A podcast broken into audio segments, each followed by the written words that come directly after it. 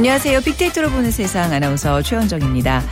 자, 계절의 여왕 5월에는 정말 뭐 이름만큼이나 챙겨야 할 날도 많죠. 오늘은 가정의 달 5월에 둘이 하나 되자는 의미의 5월 21일 부부의 날입니다.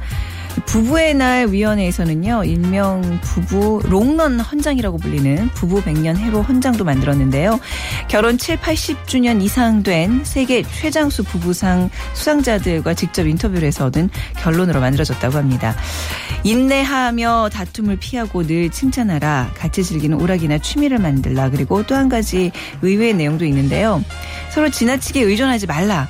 경제적, 심리적으로 적당히 독립하라. 부부 사이에는 적당한 거리도 필요하다는 의미일 겁니다. 자, 부부의 날 남편은 아내에게 빨간 장미를, 아내는 남편에게 핑크 장미를 선물하는데요. 오늘 부부의 날 서로에게 장미를 건네면서 부부 100년 해로 헌장 중의 하나인 부부 사이의 만병통치약, 사랑을 적극적으로 표현해 보시면 어떨까요? 저희가 지난 4일부터 6일까지 가정의 달 특집 건강한 가족 행복한 가족을 방송했었습니다. 그래서 일부 가족 힘인가 짐인가 또 2부는 부모 자녀 관계 살펴보는 조용한 가족 대화가 필요해. 그리고 3부에서는 부부 관계 회복을 위한 우리가 사랑일까를 보내드렸는데요. 다시 듣기나 유튜브를 통해서 만나실 수 있습니다. 오늘 부부의 날을 보내면서 행복한 가족 관계, 원만한 부부 관계를 위한 지혜 다시 한번 생각해 보시면 어떨까 싶네요. 자, 오늘 빅데이터로 보는 세상 트렌드 차이나 중국이 보인다에서는 한류 붐을 타고 있는 K-뷰티 미용 산업에 대해서 알아보고요. 그리고 지난 11일 문을 열었죠. 강원도 춘천에 마련된 강원 창조 경제 혁신 센터 특별히 이 빅데이터를 중심으로 많은 활동을 이어갈 거라고 하는데요. 한종호 센터장 연결해서 자세한 소식 들어보겠습니다.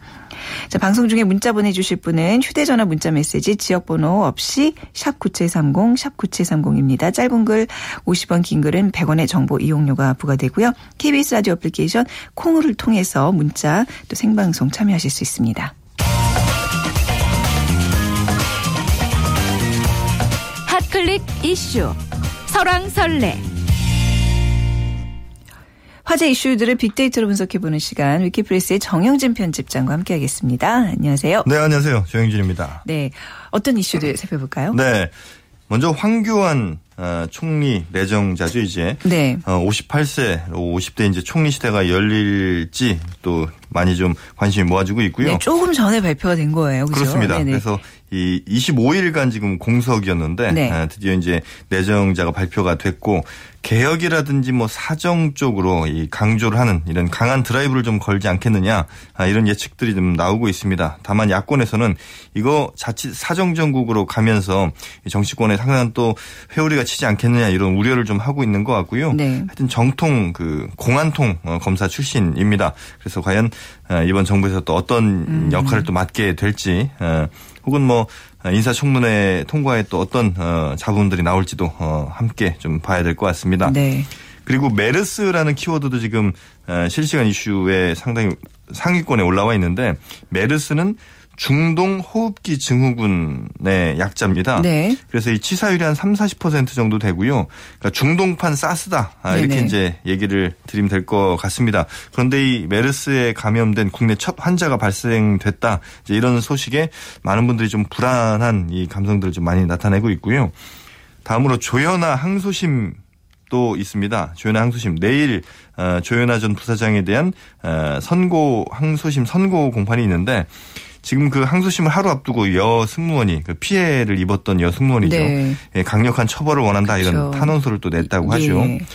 자 그리고 또 다른 키워드로 이 백두산 화산 폭발 폭발도 있는데 네. 무려 어 11조 원이 넘는 피해가 만약에 이제 백두산이 폭발을 한다면 네. 말이죠. 우리 어 우리나라에 한 11조 원이 넘는 피해를 입힐 수 있다. 이제 이런 얘기 나오고 있습니다.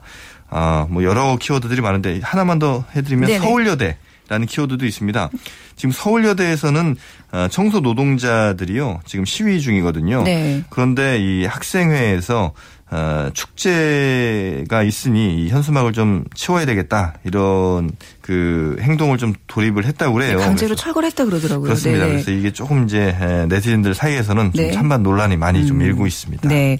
자, 그리고 유엔 사무총장의 방북을 약속했던 북한이 이제 하루 만에 불어를 하면서 이게 굉장한 결례라는 비판이 좀 있는 것 같아요. 그렇습니다. 이건 어, 한 나라가 아니라 이 국제 기구의 수장인데요. 네. 어, 그런 그 유엔의 사무총장에게 약속을 그렇게 뒤집는 것, 특히나 이렇게 어, 방문을 약속을 했다가 어, 이걸 다시 이제 되돌리는 이런 북한의 행태에 상당히 많은 그 비판의 목소리들이 좀 나오고 있고요.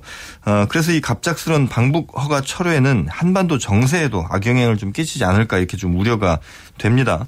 어, 반기문 총장은 북한이 이렇게 과거에 보면 입장을 번복한 사례들이 좀 많이 있었는데 유엔에 대해서는 이렇게 전례가 없었던 걸로 알고 있다. 그래서 네네. 아주 깊은 유감을 표명한다 이렇게 좀 얘기했거든요.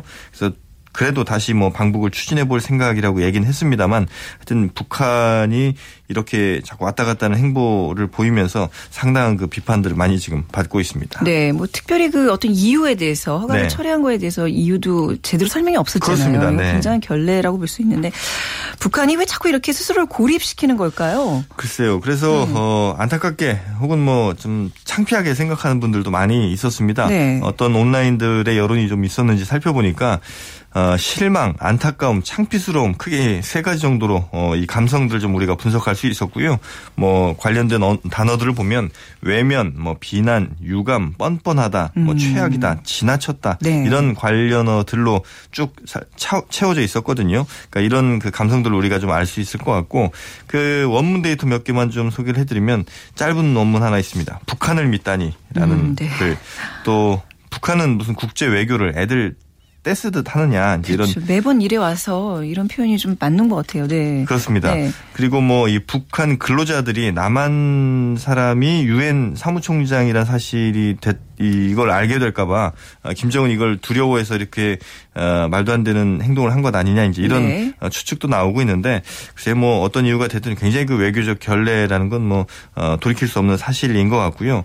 다만 조금 특이했던 것이요 이번 분석을 통해서 어, 반기문 사무총장은 여러 차례 본인이 부인을 했음에도 불구하고 이 차기 대통령 선거의 유력 인물로 계속 거론이 되고 있거든요. 그러니까 이번에도 보면 이 대통령이란 음, 네. 단어가 관련어 빈도 5위에 위치해 있었습니다. 또 박근혜 대통령이 역시 뭐 관련어 빈도에서 9위에 있었고 어, 이렇게 보면 어, 아마도 이제 박 대통령이 에, 이렇게 상위에 있었던 것은 그 어제 있었던 회동 뭐 이런 것들이 좀 크게 작용을 좀 했었던 것 같고요. 네. 또 이번 회동에 상당히 박 대통령이 공을 들였다. 그러면서 여권의 차기 주자 만들기 위한 포석 아니냐 이런 이제 음. 이야기들도 SNS 특히 이제 트위터를 중심으로 많이 좀 오가고 있거든요. 네. 어, 과연 어떻게 될지도 한번 이게 정치에 관심 있는 분들이라면 한번 좀 지켜보셔도 좋을 것 같습니다. 네. 자, 그리고 이제 이동통신 요금제가 데이터 중심으로 재편되고 있다고 하는데요. 네. 요 한번 좀 짚고 넘어가야 될 것 같아요. 데이터 요금제가 정확히 뭐예요? 그러니까 이 데이터 요금제라는 네. 건요. 그러니까 지금까지는 우리가 음성 통화가 이제 그 요금제의 핵심이었습니다. 네. 그러니까 음성 통화를 뭐 무료로 100분을 할 것이냐, 200분을 할 것이냐, 혹은 뭐 어, 초당 요금을 얼마로 할 것이냐 등이 이제 그 요금제를 가르는 그 기준이었거든요. 네. 그런데 이제 그게 아니라 요금제에 있어서 음성 통화는 그냥 부수적인 것이고 어, 이 데이터 사용을 얼마나 하느냐에 따라서 요금제를 이제 측정을 한다는 거거든요. 네. 그래서 예를 들면 뭐 1기가를 월 1기가바이트를 쓸 때 혹은 뭐 3기가바이트를 쓸 때 혹은 무제한으로 쓸 때 얼마 이렇게 이제 어, 데이터 중심의 요금을 책정하고 그 외에 나머지 뭐 음성이라든지 문자 아, 이런 것들은 그냥 공짜로 어, 줘버리는 이런 네. 이제 요금제가 데이터 요금제인데 다만 뭐 아무나 그럼 다 데이터 요금을 쓸 수 있느냐 그건 또 아니고 어, LTE 폰 사용자 들에게 이제 한정된 뭐 이런 겁니다. 그래서 네. 혹시 본인이 LTE 폰을 쓰시고 또 데이터를 많이 쓰신다면 한 번쯤 이 데이터 요금제에 관심 가져보시는 것도 좋을 것 같고요. 특히 그 3G 폰 사용자보다 이 LTE 폰 사용자는 한 달간 쓰는 데이터가 한 3배 넘게 예, 많다고 합니다. 그만큼 네. 데이터를 많이 쓰시는 거니까 데이터를 많이 쓰시는 분들이라면 이 데이터 요금제 한번 공략을 해보시는 것도 나쁘지 않을 것 같습니다. 그렇죠. 이제는 사실 음성 통화보다는 주로 이제 젊은 분들은 데이터 통신 위주로 쓰잖아요. 저도 인터넷 항상 많이 하시고요. 그러니까요. 항상 그 용량 좀 초과가 됐다는 메시지가 연말 그 월말에 뜨곤 하는데 네. 알아봐야 되겠네요. 근데 이번 이동통신 3사 요금제 전환에 대해서 좀 반기는 분위기인가요? 온라인에서는 어떻게 보고 있죠? 네, 역시 뭐 그 요금 관련된 그 키워드들이 많이 등장합니다. 뭐 네. 요금, 뭐 무제한이라든지 혜택, 무료, 뭐 이런 통신비 이런 가격 관련된 궁금증들이 상당히 좀 많았고요. 어, 또 뭐 무료, 이동, 유리, 혜택, 인기 끌다, 다르다, 파격적 이런 단어들은 대체로 좀 기대를 나타내는 단어로 또 판단이 되거든요. 이런 단어들이 감성 분석 20위 안에 다수 포진이 돼 있다는 걸 보면 네. 이번 데이터 요금 출시에 대해서는 어, 긍정적인 여론도 적지 않음을 또 우리가 살펴볼 수가 있었고요. 다만 이제 일부 비판 메시지들을 좀 살펴보면 어, 결국은 어, 이 통신비의 주범이 이통사도 이통사지만 제조사 아니냐. 그러니까 할부라는 네. 조건 걸어서 이 이른바 노예 생활 하게 만드는 이 국가의 단말기 네. 이것도 좀 해결을 해야 된다. 그렇죠. 아, 이런 얘기들도 많이 있거든요. 하여튼 통신비 우리나라 너무 비쌉니다. 비싸요. 네. 어, 낮출 수 있는 방법들 계속해서 좀 정부가 노력을 해야 되겠습니다. 네, 자칫 뭔가 이렇게 전환하면 이게 눈 가리고 아웅식이라고 뭔가 대단히 혜택 있는 것 같은데 막상 보면 요금은 더 올라 있고 이런 경우들이 있잖아요. 그러니까 10년 전보다 지금 한 두 배 이상 그런가요? 1인당 평균 사용 요금이 그만큼 많이 올 랐습니다. 네, 아무튼 이 데이터 요금 좀 낮아질 수 있는 방안으로 네. 좀, 예, 소비자 또 공급자 사이에 좀 원활한 어떤 합의가 있었으면 좋겠습니다. 오늘 말씀 잘 들었습니다. 네, 고맙습니다. 네, 지금까지 위키프레스의 정영진 편집장과 함께했습니다.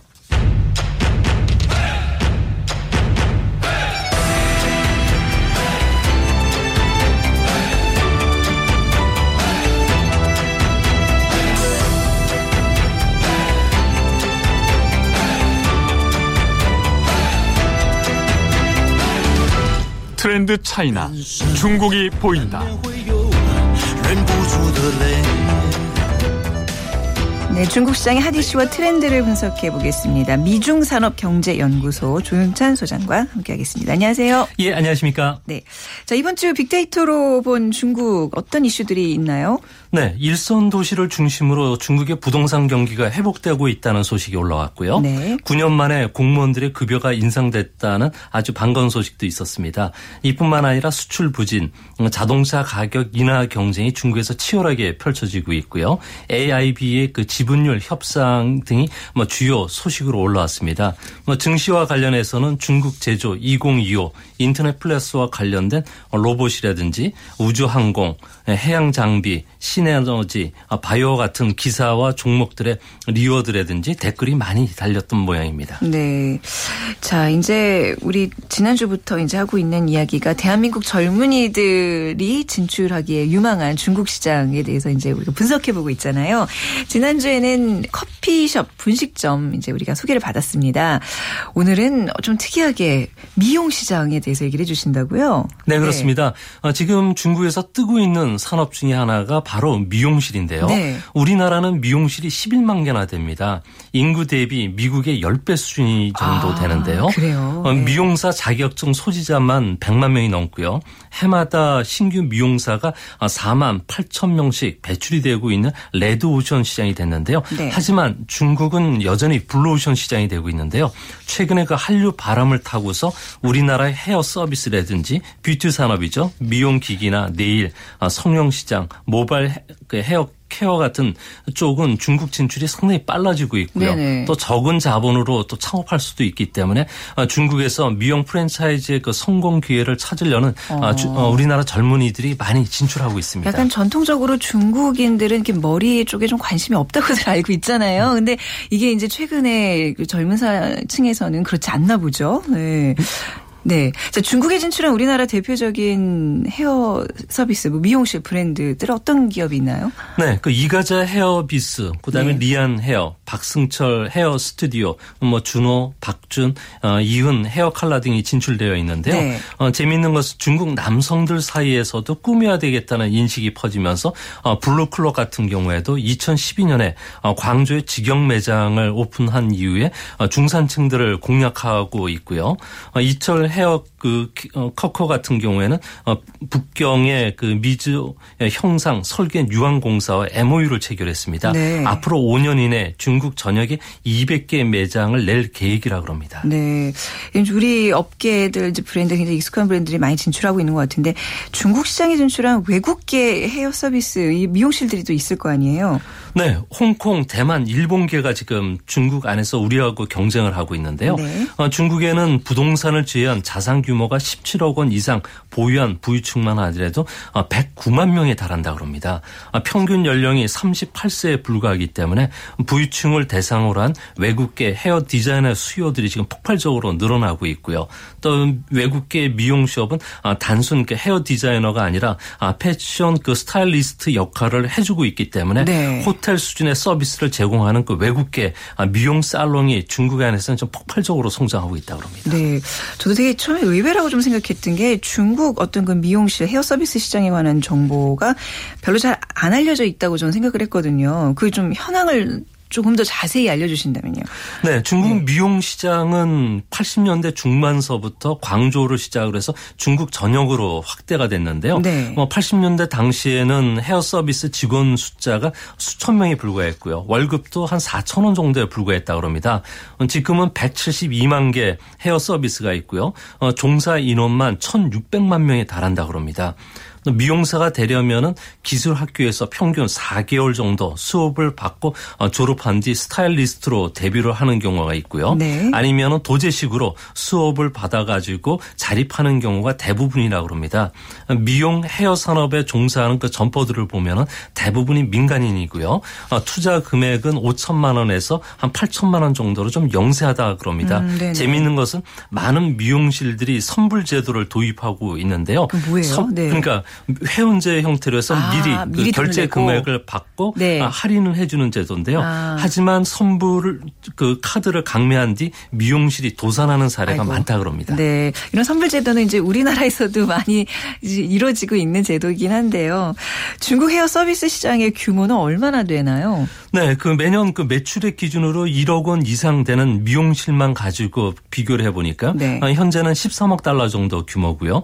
2019년도까지는 연 평균 한 12%씩 아, 성장할 것이라고 합니다. 어, 연 12% 성장이면 굉장히 큰 규모로 성장을 한다는 얘기네요. 네, 그렇습니다. 문제는 뭐 단순 커트라든지 파마, 염색 서비스만 전- 어, 제공하는 그런 형태에서 지금은 드라이나 헤어 케어, 어, 두피 치료와 같은 다양한 헤어 서비스 그리고 전문 메이크업 서비스를 지향하는 그 토탈 미용 헤어 시합 개념으로 바뀌고 있기 때문에 네. 어, 우리나라에서도 이런 전문 디자이너가 중국에 진출하기도 좀 더 쉬워지고요. 네. 또한 중국도 기술 격차를 빨리 줄이고 있기 때문에 앞으로 한 어, 10년 정도 되면은 중국이 우리나라를 따라올 것으로 보여집니다. 제가 자세히는 잘 모릅니다만 우리나라 이 어떤 헤어 서비스 시장의 어떤 기술력이랄까요? 이런 게 굉장히 앞서 있는 걸로 좀 알고 있거든요. 이제 전 세계적으로 이게 중국에서도 분명히 그 호응이 있을 거라는 그 기대감이 있는데 우리나라 그 아까 말씀하셨던 많은 그 미용 브랜드 중에서 좀 단연 성공을 하고 있다고 보이는 그런 기업들이 어떤 기업들이죠?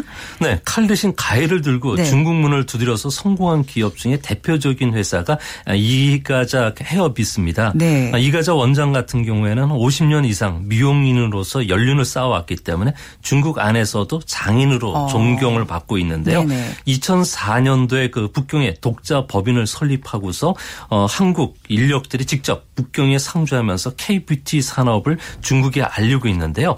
현재는 상하이, 칭다오, 정 조세 곳의 직영 매장뿐만 아니라 27개 가맹점을 운영하고 있다고 합니다. 네. 어, 중국에서 이가자 헤어비스가 알려진 것은 아, 대중 이벤트죠. 우리나라 미스코리아 같은 홍루멍 선발대회에서 미인들의 메이크업뿐만 아니라 헤어 스타일링을 전담하면서 유명세를 타기 아, 시작했고요. 우리나라도 그렇잖아요. 어떤 그 미용실이 유명해지는 건 이제 미스코리아에서 이제 뭐 배출을 하면 그 원장님 인터뷰 통해서 뭐 그런 건데, 아, 여기도 그런 게 있군요. 네, 그래서 이런 네. 미디어 홍보에도 강하기 때문에 네. 중국 연예인뿐만 아니라 부유층 VIP 고객들을 많이 확보하고 계시다 그럽니다. 그렇군요. 자, 중국에서 한국 미용 가격 글쎄 어떨까요? 우리나라도 이제 사실 이게 꽤 고가라고 이제 보여지는데 중국과 비교해서 가격 경쟁력은 있나요? 네, 중국계 미용실 같은 경우에는 상하이 베이징 시내 기준으로요. 컷하고 파마, 트리트먼트를 포함하면 한 천, 아, 만 칠천 오백 원 전후가 되고요. 그러니까 우리나라 돈으로요. 예, 네. 그 외곽에서는 커트만 하면은 4천 원, 네, 어, 네. 세발과 컷 그리고 blow dry까지 하면 은 한 6천 원 정도 된다 그럽니다. 네. 어, 우리나라 원화로 6천 원이면 모든 것이 해결되기 때문에? 예, 가격은 괜찮다고 우리 하지만 기준으로 볼 때는? 네. 근데 좀 긴장해야 된다 그럽니다. 네. 아무래도 엉뚱하고 끔찍하게 머리를 자르기 때문에 자신이 원하는 머리 모양 스타일을 만드는데 대부분 실패하는 경우가 많다 그럽니다. 그래요. 네. 하지만 외국계 미용실은 좀 그 전문적인 스타일리스트의 지원을 받기 때문에 네. 커트 같은 경우에는 한 4만 원 정도, 네. 아, 파마는 좀 비싼 거는 22만 원 정도, 염색 도 한 23만 원 정도 된다 그럽니다. 네. 그렇다면 굉장히 그 현지 미용실들과 가격 차이가 큰 건데 가격 경쟁력이 있을까요? 이게 실력으로 다 이게 보완이 될 정도로 사람들이 그걸 감당을 할까요? 네, 중국 미용실 네. 시장 같은 경우는 최근에 그 흐름이 하이테크, 아. high quality 그리고 높은 가격이라고 하는 어 3H 가 네. 주류를 이루고 있기 때문에요. 네. 우리나라의 그 고급 어, 장비를 가진 자영업자들 같은 경우 아. 특히 자본 제휴를 통해서 새로운 서비스를 제공하고 있기 때문에 네. 중국 시장에서 연예인들을 중심으로 해서 상당히 관심들이 많다 그럽니다. 네, 중국에서 어, 미용샵 한번 창업해야 되겠다라고 이제 솔깃하시는 분들 어떤 전략을 좀 염두에 둬야 될까요? 아무래도 중국에서는 그 미용 그 스타일리스트 같은 경우에는 여성들보다는 남성들이 많기 때문에 네. 그래요? 우리나라 아. 젊은 남성들의 진입 문턱이 상당히 그 낮습니다. 네. 이뿐만 아니라 중국의 미용실 수준이 격차가 상당히 큰데요. 또 네. 직원들의 충성도도 낮기 때문에 이거와 관련해서 앞으로 우리나라는 좀 평판을 좀 가져가는 인테리어인지 그리고 네. 기술적인 만족도가 좀 높은 네. 어, 그런 것을 준비를 해야 되지 않나 이렇게 보여집니다. 네, 지난주부터 이제 젊은이들의 진출 유망 중국 시장에 대해서 이제 오늘 헤어 서비스 시장 알아봤는데요. 그래서 자세한 내용은 저희가 홈페이지를 통해서 소개해 드리도록 하겠습니다. 궁금하신 점 저희 홈페이지 방문해 주시면 되겠습니다. 오늘 말씀 잘 들었습니다. 감사합니다. 네, 감사합니다. 네, 미중산업경제연구소 조용찬 소장과 함께 했습니다.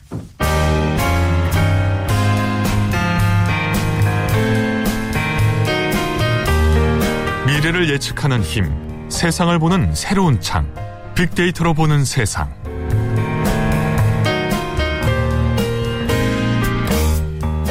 네, 오늘 마지막 순서는 좀 특별한 시간을 마련해 봤습니다. 지난 11일 강원도 춘천에 강원 창조 경제혁신센터가 문을 열었다는 소식 전해드렸는데요. 특별히 빅데이터와 크라우드 소싱을 활용한 창업 지원에 초점을 맞춰서 다양한 연구와 활동을 전개할 계획이라고 합니다. 자, 뭐 창업 계획하고 있는 분들이라면 더욱 관심이 가는 부분일 텐데요. 오늘 자세한 말씀 들어보도록 하죠. 강원 창조 경제혁신센터 한종호 센터장 전화로 연결해 보겠습니다. 센터장님 안녕하세요. 네, 안녕하세요. 네. 감사합니다. 요즘 많이 바쁘시죠? 아, 네, 네. 네. 먼저 그 창조경제혁신센터를 지금 맡고 계시는데, 네. 어, 이번이 열 번째로 문을 연 거예요. 강원도는. 네, 그래서 어떤 일을. 하는 곳인가요? 어, 그러니까 어떤 일 하느냐를 딱 뭐 두 단어로 정리를 해본다면 네. 하나는 이제 창업 지원을 하는 거고요. 네. 또 하나는 지역 경제를 활성화하는 쪽 이렇게 두 개로 나눠볼 수 있는데요. 네. 근데 그러면 과거에는 뭐 창업 지원하는 데 없었냐, 지역 경제 활성화하는 뭐 기능이 없었냐, 물론 있었죠. 근데 이제 혁신센터를 하는 것은 그 좀 전통적인 방식이 아니라 뭔가 혁신적인 아이디어나 새로운 기술을 좀 적용을 해서 네. 어, 창업도 새로운 분야로 또 지역 경제도 어떤 어, 새로운 전략을 모색해 볼 수 있게 해보자. 이제 그런 기능으로 어, 지배하게 될 수 있겠고요. 이게 네. 어, 중앙에서만 한 게 아니라 각 어, 지역에서 거점을 만들어 가지고 그, 어, 그 지역에 맞는 특성화된 영역에서 어, 진행을 해보자라고 해서 이제 각 어, 17개 광역 시도에 네. 센터가 만들어지고 있어요. 그래서 저희가 이제 열 번째가 된 거고요. 이게 원래는 이 정부하고 지방자치단체가 주도해서 하는 구조로 짜여진 사업이었거든요. 네. 근데 이제 여기에 민간의 어떤 혁신의 DNA를 좀 함께 섞어보자. 그래서 음. 콜라보레이션이 될 수 있게 해보자 해서 네. 정부, 지자체, 기업 이렇게 이제 삼자 협력 구조가 만들어진 겁니다. 네. 네. 그래 이제 근데 기업마다 조금씩 특성이 다르잖아요. 업종도 다르고 그래서 그 지역의 특성과 거기에 참여하는 기업의 특성 이게 이제 만나가지고 어 그 각 혁신센터마다의 어떤 특성 브랜드를 갖게 됐어요. 네. 그래서 이제 강원혁신센터 같은 경우는 네이버가 참여를 하고 있어서 네이버는 이제 데이터를 기반으로 사업을 한대잖아요. 네. 네. 그래서 어, 빅데이터와 크라우드 소싱이라는 이제 어떤 주력 사업이 탄생하게 된 것 같습니다. 네. 크라우드 소싱이라는 게 뭐죠, 소장님? 크라우드 소싱은 네. 사실 영어로 말하니까 어려워 보이지만 네. 어 뭐랄까 그러니까 우리말로 하면 그냥 중지를 모, 모으 는 아, 시스템 아, 이렇게 네. 말할 수 있겠습니다. 그러니까 방대한 양의 어떤 데이터들을 이제 하나로 모아준다는 게 쉽게 이렇게 얘기하면 그거네요. 네. 네. 네. 자, 그리고 강원 창조경제혁신센터 이제 빅데이터를 중점으로 한다는 게 이제 가장 큰 특징인 것 같은데 사실 네. 저희 프로그램에서도 빅데이터를 통한 창업 정보 매주 소개해드리고 있거든요. 네, 네. 이제 여기 혁신센터에서는 어떻게 창업 지원을 할 계획이신지요? 네, 그러니까 방금 말씀하신 것처럼 이제 데이터 빅데이터를 활용한 창업 지원이 하나가 있을 수 있겠어요. 네. 그러니까 아 제가 같은 말했군요. 그러니까 창업을 할 때 창업을 그러니까 예비 창업자에게 뭔가 도움이 되는 그 컨설팅 기능을 해주는 쪽이 하나가 있을 것 같아요. 네. 그러니까 예를 들면 뭐 강원도에서 펜션 사업을 해보려고 하는데 어 그러니까 펜션을 어디에다 두면은 가장 이렇게 손님이 많겠느냐. 네. 이제 그것을 뭐 주먹구나 감에 의존해서 하는 게 아니라 그렇죠. 예. 뭐, 뭐 기본적인 상권 분석부터 시작을 해서 어 관광객들의 어떤 뭐 이동하는 패턴, 뭐. 예를 들어 계절별로 어떻게 다루고 또는 그게 교통이나 기상 이런 데이터와 그런 상황과 어떻게 이제 연관이 있는지를 그 교통 기상 데이터를 또 분석해서 보면 훨씬 정교한 어떤 대안을 찾을 수 있을 거잖아요. 네네. 이제 그러니까 이렇게 빅데이터 분석을 해서 어떤 다른 사업을 하는 창업을 해보는 사람을 도와주는 게 한 트랙이라면 네. 또 하나는 빅데이터를 활용하는 사업 자체가 새로운 신산업으로 이제 성장할 가능성이 커 보여요. 네. 그러니까 예를 들어 빅데이터를 모으는 사업도 있을 거고 그것을 분석해주는 데이터 전문가라는 어떤 비즈니스 모델도 생겨날 거고 네. 그것을 잘 해석해서 또 컨설팅을 해주는 전문가도 생길 수 있을 거고요. 네. 그 다음에 그걸 이렇게 한눈에 보- 눈에 어, 잘 이해가 될 수 있도록 이렇게 시각화를 해, 해주는 네네. 약간 디자인적인 요소가 가미되는 어, 그런 네. 서비스도 사실 요즘 각광을 받고 있거든요. 그래서 네. 크게 보면은 다시 요약하면 데이터를 활용해서 누군가에게 창업을 컨설팅을 해주는 해주는 게 그렇죠. 영역이 있- 있겠고 또 하나는 네. 빅데이터를 활용하는 것 자체가 비즈니스 모델이 될 수 있도록 네네. 인프라라든지 교육 프로그램 같은 걸 제공해주는 그런 걸 해볼 생각입니다. 네. 센터 안에 이제 그럼 어떤 시스템을 두게 되는 거예요? 어, 그러니까 어떤 뭐 물리적인 인프라를 따로 두는 건 아니, 아니고요. 네. 어, 저희가 일단 이제 네이버하고 같이 협업을 해서 그 일반인들의 빅데이터를 활용하려고 할 때 그 빅데이터 어디 있어? 데- 데이터는 마치 공기처럼 어디에나 있는 것 같지만 네. 또 거기 어딘가에 잘 모여지지 않으면 활용하기 어렵잖아요. 그렇죠. 그래서 데이터를 모으고 그걸 또 서로 공유할 수 있게 하고 또 네. 유통하거나 거래도 할 수 있게 하고 아, 네네. 그 다음에 또 분석해서 쉽게 활용할 수 있게 하는 이전 빅데이터 생태계의 어떤 전 과정을 어, 다 담을 수 있는 일종의 포털 서비스를 저희들이 만들고 있어요. 네. 그래서 저희가 이제 거기에 빅데이터 포털이라는 이름을 하나 붙여놨습니다. 네. 그럼 막연히 듣기로는 굉장히 접근이 어려울 것 같은데 일반 창업자들은 이걸 어떻게 활용할 수 있고 언제쯤 활용이 가능한 건가요? 어, 이거, 이게 이제 다 만들어지면 네. 아주 어려운 경로로, 어, 통해서만 찾아갈 수 있는 게 아니라 예. 마치 뭐 네이버나 다음 같은 포털에 접속하듯이 아. 이렇게 손쉽게 뭐, 뭐 PC나 모바일에서 접속할 수 있게 될 네, 거고요. 뭐 무료로 이용이 가능한 건가요? 아, 물론입니다. 오, 네네. 그 물론 이제 기존에도 어, 데이터 포털들이 있었어요. 네. 그러니까 예를 들면 정부나 공공기관에서 생산하는 그 공공 빅데이터는 네. 그 어, 공공 데이터 포털이라는 정부가 운영하는 포털 사이트가 있고요.